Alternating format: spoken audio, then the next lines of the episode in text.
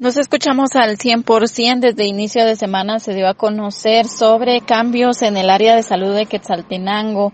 Esto en la dirección. Eh, recordemos que hace algunos meses, cuatro aproximadamente, eh, fue removido de su cargo el exdirector eh, que se encontraba, eh, que era el, doctor Juan Nájera, y quedó como interino Oliver Martínez. Ante esta situación se ha informado que se realizará nuevamente un cambio y que ya se designará a una nueva persona. Eh, Oliver Martínez, el actual director, explica que esto se da porque era un interinato el que él mantenía y que esperan ahora los cambios. Nosotros estamos trabajando, ¿verdad? Hasta el último momento. Y recuérdense que yo estoy de accidental interino ahí en el área de salud de Quetzaltenango y desde hace algún tiempo he estado solicitando las, las autoridades del ministerio para que puedan nombrar al director titular aquí que venga con el puesto tanto nominal como funcional.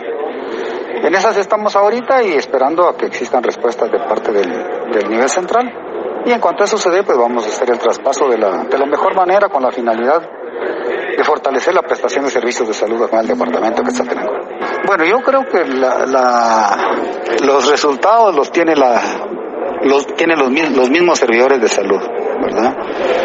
Eh, es un alto porcentaje de, de, de, de trabajadores de salud que ah, me han solicitado que yo continúe ahí por varios logros que hemos tenido hemos mejorado las condicionantes en salud, hemos tenido abastecimiento de insumos en todos los servicios de salud. El sindicato de trabajadores realizó una manifestación en la cual exigían que eh, ya no se realizara principalmente la criminalización, como ellos lo eh, argumentaron, del personal de salud que se tiene que hacer cargo de las vacunas y también eh, hacían referencia a que no querían que se realizara el cambio de dirección con el doctor Oliver Martínez, pero ahora el Ministerio de Salud está por confirmar quién quedará en su lugar.